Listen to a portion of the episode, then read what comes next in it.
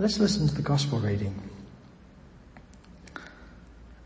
It's the only little bit of information that we have about the life of Jesus from the moment, between the moment he was born and the moment he appears in the banks, on the banks of the Jordan to be baptized by John the Baptist.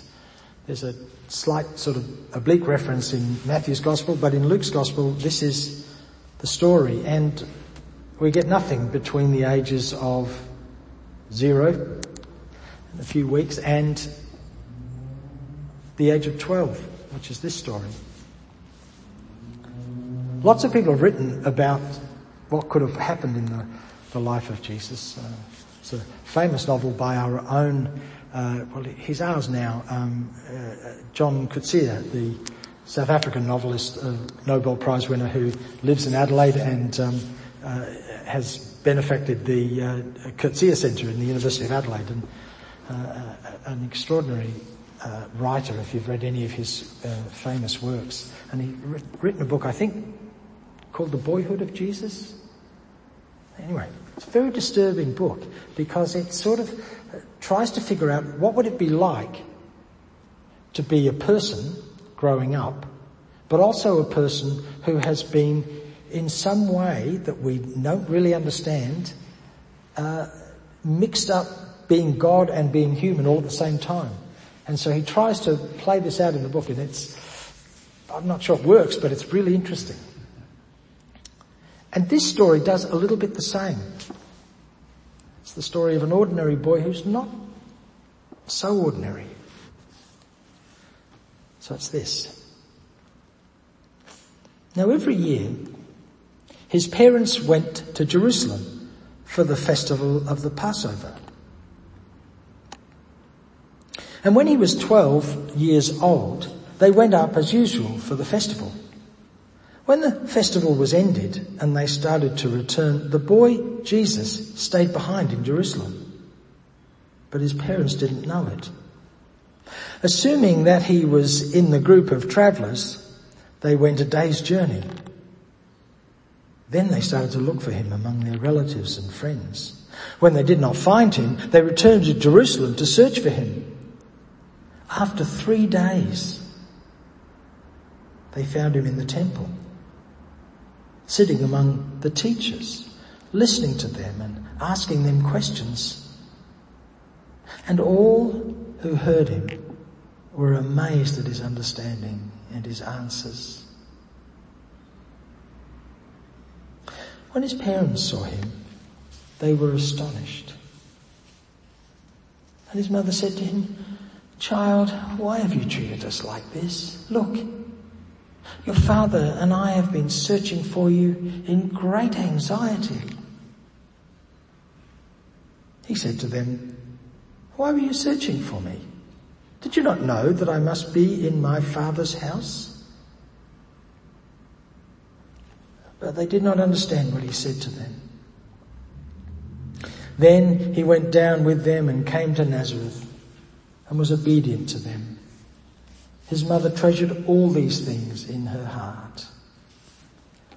And Jesus increased in wisdom and in years and in divine and human favour. For the word of God in scripture, for the word of God among us, for the word of God within us. It's a strange little story, isn't it?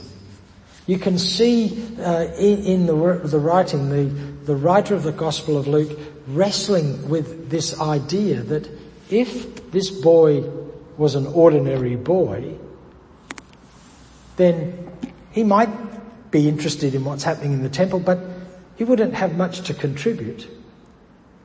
But if this boy was God, pretending to be a human, just putting on the guise the kind of Superman approach to this, which many writers have written about, certainly in the first couple of centuries. Then of course he knows far more than the teachers. He knows everything. There isn't anything that he doesn't know because that's the way we understand God so much of the time. So it's a strange story trying to bolt these things together, but it's certainly a story about wisdom, isn't it? It's about how do we know things deeply. What, what is wisdom? I've been thinking about this quote from a, a, teacher called Cynthia Bourgeault. She teaches uh, with uh, in the Center for Action and Contemplation in uh, New Mexico with uh, Father Richard Rohr. She says this about wisdom. Wisdom is not the gathering of more facts and information, as if that would eventually coalesce into truth. Wisdom is not the gathering of more facts and information, as if that would eventually coalesce into truth. That's a, there's a problem right there, isn't there? Because our whole culture is built on that. In fact, many of us are employed in our culture to simply do that, to gather information as accurately as we can, because with accurate information, we will be able to bring it all together and truth will arrive. If we didn't believe that, there would be no point in doing it, would there? Just be any old anecdote that anybody came up with would be fine because there's no real truth. But we do believe that. We, and information gathered together, that's a good thing. But Cynthia is saying it's not wisdom. Something else is wisdom. You know that old adage, no, I've never been able to figure out who actually first said it, but data is not information. You know, something's got to happen to data before it becomes information. Information is not knowledge. Something's got to happen in between for information to become knowledge. All of us figured that out in school, didn't we? We got piles of information. It didn't necessarily mean we had any knowledge of the subject. Data is not information. Information is not knowledge. Knowledge is not wisdom. Something has got to happen. So she goes on to say, Wisdom is a way of seeing and knowing the same old 10,000 things, but in a new way. Wisdom is a way of seeing and knowing the same old 10,000 things, but in a new way. It's not about knowing more, but knowing with more of you. It's not about knowing more, but knowing with more of you. Wise people are those who are free to be truly present to what is right in front of them. Wise people are those who are free to be truly present to what is right in front of them.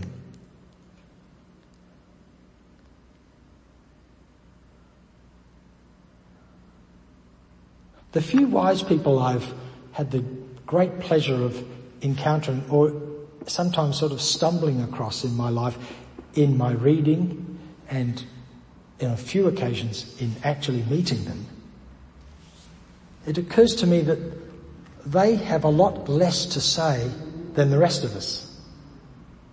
There's, you know, it's as if they know something deeper than all the knowledge and all the data and all the information and they're living it. That's why I think Psalm 148 that we read out is our reading for, for today is a psalm of wisdom because it's saying the same old 10,000 things. Yes, we know there's a sun, we know there's a moon, we know there are stars, we know there are fish in the sea. But it's not saying, it's not just listing them off. It uses the language, praise the Lord, which I take to be a, a, a, a very Jewish religious way of saying, pay attention. Look, be present to this. And we all have experiences where we're not present. You know, your mind's somewhere else. You drive between here and a place you know really well and you can't remember how many traffic lights you went through and just hope that you obeyed the traffic laws because you weren't really there.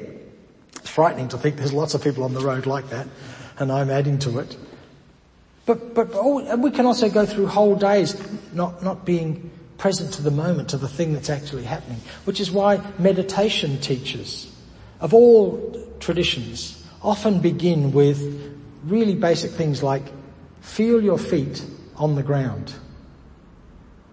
That's hard to do because I've got socks, shoes, carpet, underlay, wood. There's a long way down to the ground here. But you begin with the basics and you pay attention to that. Wisdom is a way of seeing and knowing the same old 10,000 things, but in a new way.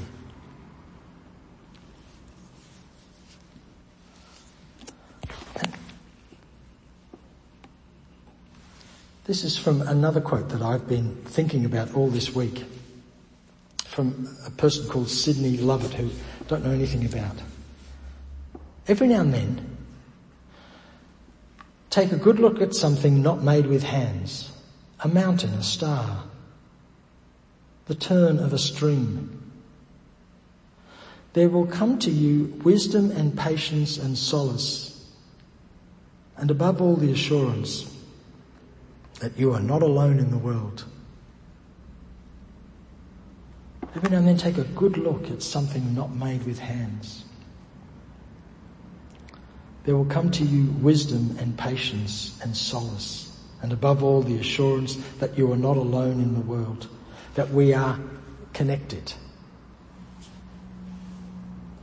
There's something about obviously being human that we long for connection, but we're also really good at disconnecting from each other.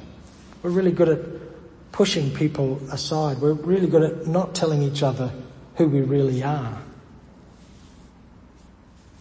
The idea that we could, through contemplation and careful thought and attention, know a wisdom that connects us to the, to the rest of the world and to each other.